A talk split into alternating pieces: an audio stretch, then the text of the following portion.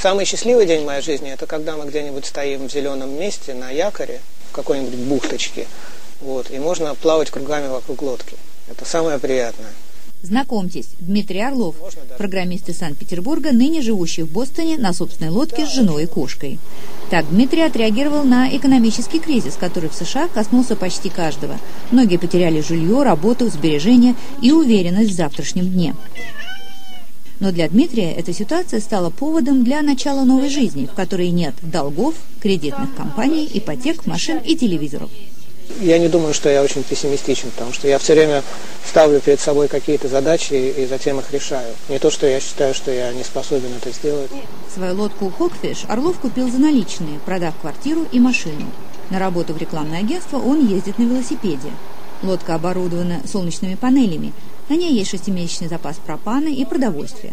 По его словам, это капсула выживания, ковчег. Орлов – писатель.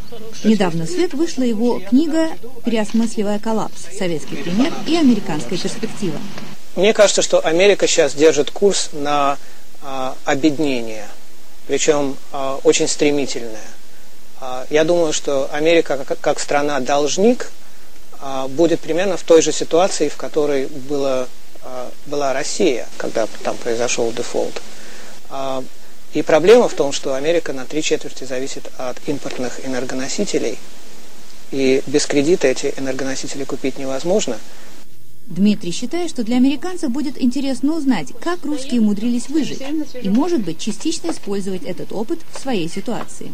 Дмитрий создал сайт, на котором регулярно публикует свои статьи и блог для общения с единомышленниками – у него есть и практические планы для организации общин в ухудшающихся условиях нынешнего кризиса. Если бы Обама мне завтра отсыпал, не знаю, полмиллиона долларов на новые зеленые технологии, чтобы спасти американскую экономику, я бы ее использовал, чтобы построить а, а, целую серию парусных лодок, которые я бы использовал, чтобы возить пищу вдоль побережья от ферм до рынков, которые у самого причала городского были бы в разных городах а, восточного побережья Соединенных Штатов.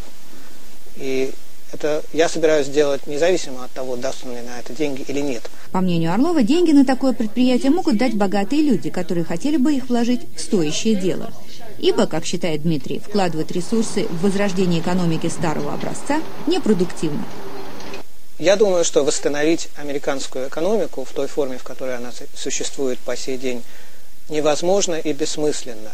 Как только возобновится экономический рост, мы уткнемся в ту же проблему с нефтью, которая будет стоить, стоить на этот раз не 140 за баррель, а 240 или больше.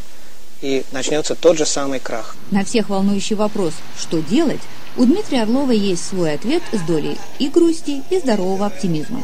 Можно смотреть на это как, как на нечто очень грустное, то есть это, это конец а, такого периода, когда а, всеобщее процветание казалось чем-то а, возможным.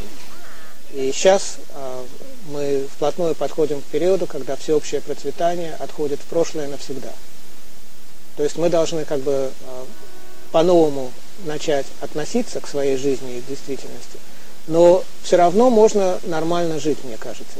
Не всем по вкусу радикальные решения – но интерес, который проявляют американские СМИ к Дмитрию Орлову, статьи в журналах, выступления на радио, а также популярность его блога и публикаций говорят о том, что в столь сложной экономической ситуации необходимы люди, которые неординарно мыслят и умеют заставить задуматься других.